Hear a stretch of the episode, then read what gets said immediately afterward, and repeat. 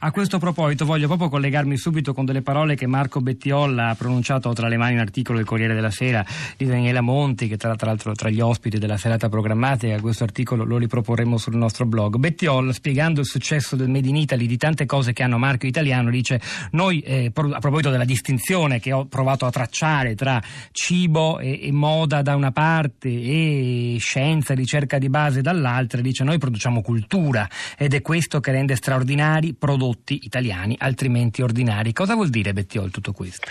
Questa è un po' la specializzazione del, del nostro paese. Noi dal punto di vista economico siamo, siamo specializzati in un'industria che viene chiamata, appunto, per usare appunto una parola inglese, low tech, cioè di bassa tecnologia o di media tecnologia. Non siamo leader incontrastati sull'alta tecnologia e giochiamo quindi questa partita di arricchire culturalmente un prodotto tradizionale sostanzialmente, ed è questo che lo rende interessante, cioè questo legame con la qualità estetica, con quindi il bello, il fatto che il prodotto sia bello, sia ben fatto, sia fatto anche in modo eh, legato delle tradizioni culturali che vengono reinterpretate. Mi è molto piaciuta la testimonianza di Angelo Inglese da questo, sì. da questo punto di vista, perché eh, questi elementi danno originalità al prodotto. Oggi c'è una richiesta, soprattutto a livello internazionale, di eh, prodotti unici e originali e non imitabili. La dimensione culturale rende i prodotti eh, assolutamente distinguibili da quelli che sono prodotti invece prodotti di massa su larga scala, standardizzati, ed è, que- ed è questa una ricerca estremamente importante che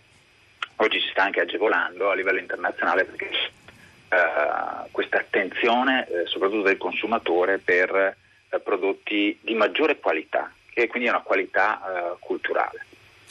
Questa qualità significa anche possibilità occupazionali che hanno molto a che fare con, me- con le metodologie produttive italiane. Beh, natura- naturalmente ci sono alcune. La moda è diventata anche un'industria globale, quindi per questo eh, è talmente importante. Noi abbiamo naturalmente un, una quota rilevante anche di riconoscibilità e di, di valore. Naturalmente eh, c'è anche una tendenza poi a importare, tra virgolette, parole straniere, però penso che c'è un... noi possiamo essere agevolati in questa fase. Non vedo appunto questa contraddizione tra l'inglese e l'italiano, ad esempio, anzi abbiamo bisogno dell'inglese per raccontarci meglio a livello internazionale, per spiegare meglio a un consumatore che cosa facciamo, qual è la nostra originalità, e dall'altro dobbiamo valorizzare meglio anche le nostre parole. Sto pensando ad esempio all'Italian sounding, che è un fenomeno che ovviamente stiamo anche cercando di combattere anche con l'iniziativa del governo, ma che Uh, che è l'uso sostanzialmente delle parole italiane, eh, soprattutto nell'agroalimentare, per qualificare un prodotto che uh, giustifica il valore della lingua italiana, ad esempio, uh, per, uh, a livello internazionale. Quindi le persone guardano la parola italiana e ne capiscono immediatamente, uh, la associano immediatamente a un prodotto di qualità, quindi credo che per noi sia un aspetto molto, molto importante. Marco Bettiol,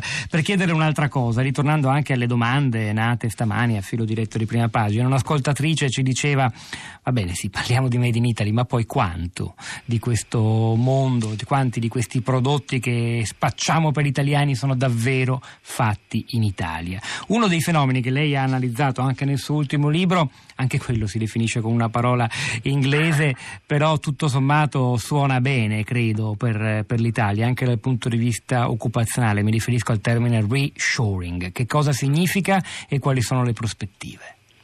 Il reshoring è appunto questo fenomeno di riportare ciò che è stato delocalizzato, riportarlo, diciamo, nel paese d'origine. Per noi italiani significa riportare alcune produzioni eh, che nel passato, per anche ragioni di costo, sono state esternalizzate e portate a livello internazionale, riportarle in Italia. Eh, questo è un fenomeno che in parte si sta osservando. Recentemente anche grandi aziende italiane hanno annunciato un ritorno, eh, soprattutto nel campo della moda, per eh, una produzione magari di maggiore qualità in Italia. Quindi questo è un fenomeno che stiamo assistendo, che è un fenomeno che appunto è, è legato a un grande interesse del consumatore internazionale verso una maggiore qualità produttiva. Quindi non basta più il prodotto, oggi c'è bisogno appunto di dare un qualcosa in più, e questo qualcosa in più è sicuramente legato appunto a quello che abbiamo sentito in Gucci, a una qualità, un'attenzione, una cura eh, ovviamente che affonda le proprie radici nella dimensione artigianale e che dà al prodotto una marcia in più. Quindi questo è un fenomeno che eh, probabilmente necessiterà di un rafforzamento nei prossimi anni, ma che proviene da una profonda richiesta, da un profondo cambiamento in quello che è l'atteggiamento del consumatore verso questo tipo di produzioni. E il consumatore che è interessato alla trasparenza nella filiera, a questi, a questi aspetti che forse una volta erano meno, meno interessanti, sì. È un consumatore facoltoso che ha molti soldi, oppure questo riguarda una platea ampia?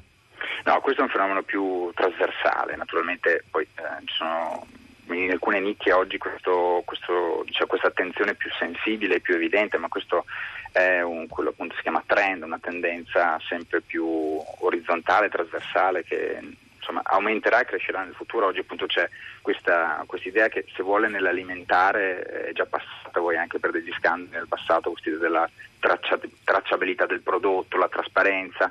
Eh, oggi questa cosa sta, sta oltrepassando questo limite, questo confine settoriale, sta sempre di più diventando eh, una, una richiesta, tanto che ci sono ad esempio alcuni produttori anche eh, italiani che oggi eh, rilasciano un certificato identificando il nome e il cognome di tutte le persone che hanno realizzato una componente di quel prodotto, quindi dando una tra- tracciabilità, possiamo dire una trasparenza totale sul processo produttivo, proprio perché oggi c'è la richiesta, no? E questa è anche una richiesta in parte legata al rispetto del lavoro, no? Questo al uh, fatto che il, uh, per realizzare quel prodotto non sia stato sfruttato nessuno, quindi mh, c'è una mh, molta attenzione oggi del, del consumatore per capire come è stato fatto il prodotto, quindi non semplicemente il prodotto in sé, ma tutto il processo che è, che è la base, quindi questo per noi italiani può essere una, un grande momento di rilancio, perché su questo possiamo effettivamente far pesare tutta la nostra qualità.